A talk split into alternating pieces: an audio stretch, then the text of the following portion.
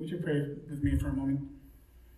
Loving God, speak to us once again your word of grace, your word of love. May it bear fruit in our hearts that we may be doers and not just hearers. May we walk the talk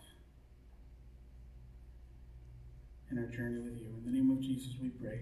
Amen. So I've been thinking a lot about authority this week. I've been thinking about it more longer than that, actually. It is an important subject. And throughout my life, uh, throughout my ministry, I've been on both sides of it. As an ordained pastor, I was told to claim authority at the moment of my ordination. This is part of our liturgy. We are told that explicitly. Yet I learned that authority, it just so happens that within authority, there's a lot of negotiation that takes place as you approach new congregations and get to meet the people. Um, I, not just in ministry, I get to experience authority. We all experience it at some point in, in various parts of my lives. I'm also a married person, and I have uh, my authority just kind of helping with uh, with uh, slides today. So thank you, Michelle, my wife. So, um, but as I understand that, I also I um, get to uh, follow authority. Um, and we've made that decision to affirm the authority of my DS, the authority of my bishop, um, as I go through this through this ministry journey as well. Yet we also know that they also must follow certain guidance in their ministry. Just a few days ago, our denomination went through a very interesting, albeit painful and very difficult process where one of our bishops uh, faced charges and was put on trial. And much of that had to do with the matter of authority. So we understand that this is important. And this can have a very, um, this can have such an impact in the life of the church. So we need to approach it with grace and we need to approach it with love. The passage that we just read talks about authority. First, Jesus is challenged. The chief priests and the elders of the people come to him as he was teaching, and they said, By what authority are you doing these things? And who gave you this authority? Then we read about a father, certainly an authority figure, who sends his children to work in his vineyard, and they respond differently. This whole reading begs the question for each of us how do we respond to authority, particularly God's authority in our lives? And how do we reflect God's grace when we are ourselves in position of authority? Let me begin by saying that there are different, there are different ways in which we experience authority. I've said this before, but I attended uh, churches in Mexico. I've attended churches in Mexico and here in the United States, and, and there are differences, very important cultural differences. Uh, for instance, in how pastors are addressed. Here in the United States, I've seen pastors being addressed by their first name, and that's that's not a bad thing. Um, you know, we have uh, Pastor Jim and Pastor Bob and Pastor Dan and all kinds of different pastors, and and and, and sometimes they're addressed and, and they prefer that. They prefer being addressed that way. That wasn't an option necessarily when I was growing up in Mexico. It was always pastor this, pastor that. If we are feeling fancy, we might even add a reverend here and there. Um, and so I, I, understand this dynamic. People will come to me and ask me what I prefer to be called. Is pastor okay? Is reverend okay? I, I usually make a joke and say something like, you know, I've been called way worse in my life. So whatever you feel comfortable with, I'm, I'm happy. Um, I like giving people the option because some people just will never feel, feel comfortable referring to their pastor by their first name. So I understand that and I, I respect it. But I also understand why some pastors may actually prefer to be called reverend as opposed to their, their name. A pastor friend of mine made the, this, this comment some time ago that uh, some people, it, for some people, it may be easier to associate authority with, say, uh, older white men, much, much, much more easier than with younger uh, women of color. And so for them, the use of the word reverend, it's actually a, it's helpful in their ministry journey.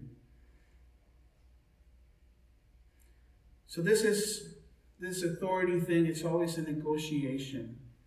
And it can be difficult for certain people.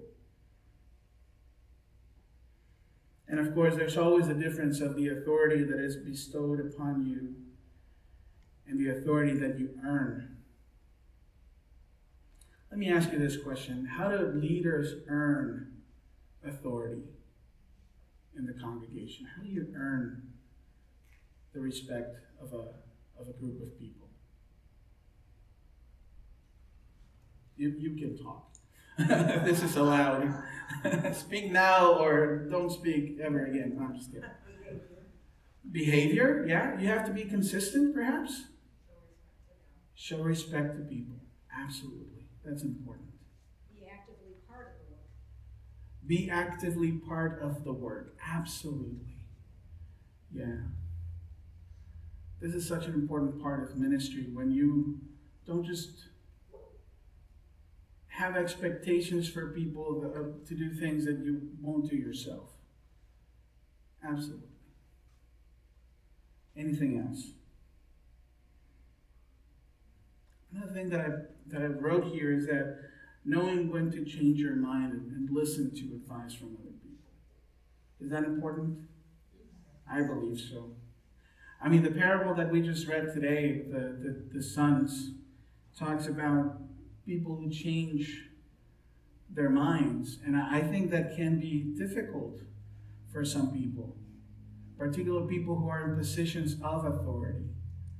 Um, but, friends, when I read the, the gospel and I think about the ministry, the work, the service, the life of Jesus, this whole idea of authority is, is, is reframed for me.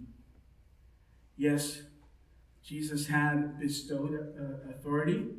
We read that passage when he was baptized, and the, the, the, the, um, the voice from heaven said, This is my beloved Son, follow him, do what he, do what he says. But did Jesus earn authority from people? Did Jesus earn respect from people? He was there with them, interacting with them, telling them all the time that he came not to be served, but to serve. He was willing to do the work, he was willing to listen and change his mind and work things out with people around him.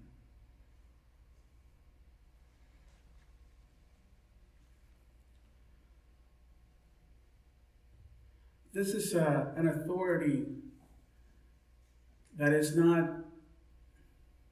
authoritarian. This is not authoritarianism, but an authority that begins with grace. An authority that begins with knowing that um, God is working on everyone.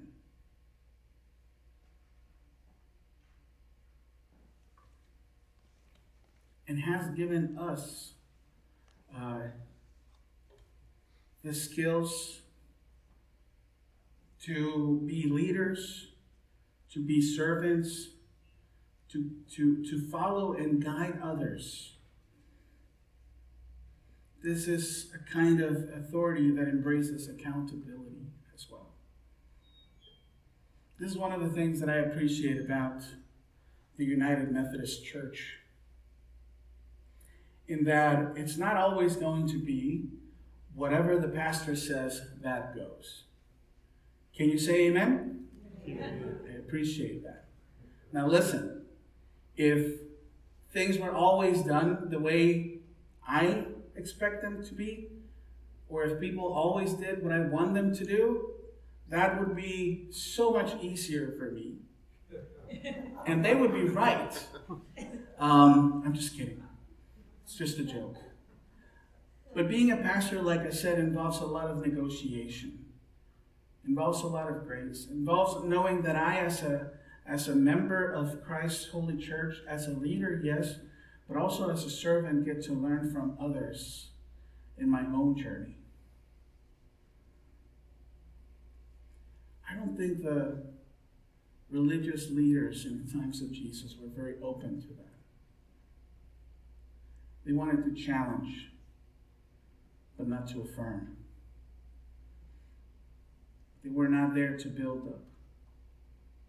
They were not there to, bless you, to guide and care for others. So if I'm going to be a leader, if I'm going to have some authority, I want to be like Jesus in that regard. I want to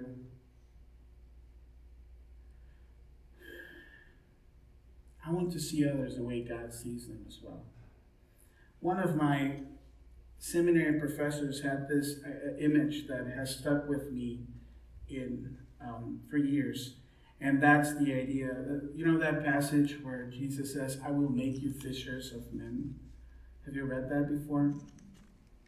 So he would he would take that passage and said, you know what, the church. The more I serve at churches, I the more I understand that yes, that is true, but ministry is very much like catch and release. And I like that. You're fishing, but at the same time, at some point you understand that you, you send people out. You send people out. You understand that each one of them has the opportunity to lead. You understand that each one of us has the opportunity to serve and work and reflect God's love in their own context. So I hope that when the time comes, if, if you disagree with me, you may have you have the permission to come to me and say, Pastor, you know, we may see things differently in this particular aspect, and that will be okay. Because what that is what the church is about. And the authority of Jesus, the authority that we want to reflect in this place is not an authority without accountability. It's not an authority that doesn't listen, but an authority that builds and respects. An authority that begins with an acknowledgement that we're all children of God. We're all in this together, and we all have something to offer in the community of Christ.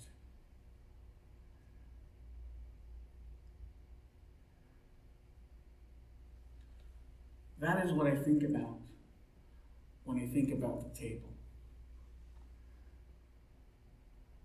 This is not my table. It's literally not my table. I didn't bring that. But what I also mean is that this is the table of Christ. Can you say amen? Christ makes room for every single one of us to participate, to affirm each one of us as we are, as we come, to see the potential in each one of us. So, whatever we do, whatever work we begin whatever dreams we have, we understand that we begin with grace, just like Jesus did. Let's pray. Loving God, we thank you for your love and for your grace. Help us understand and live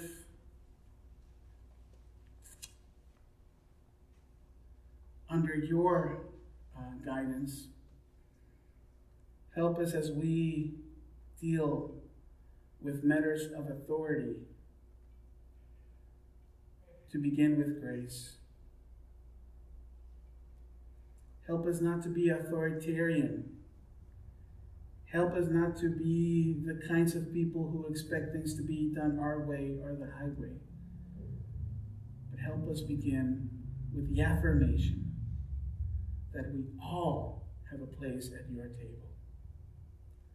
And so it is in the name of Jesus that we pray. Amen.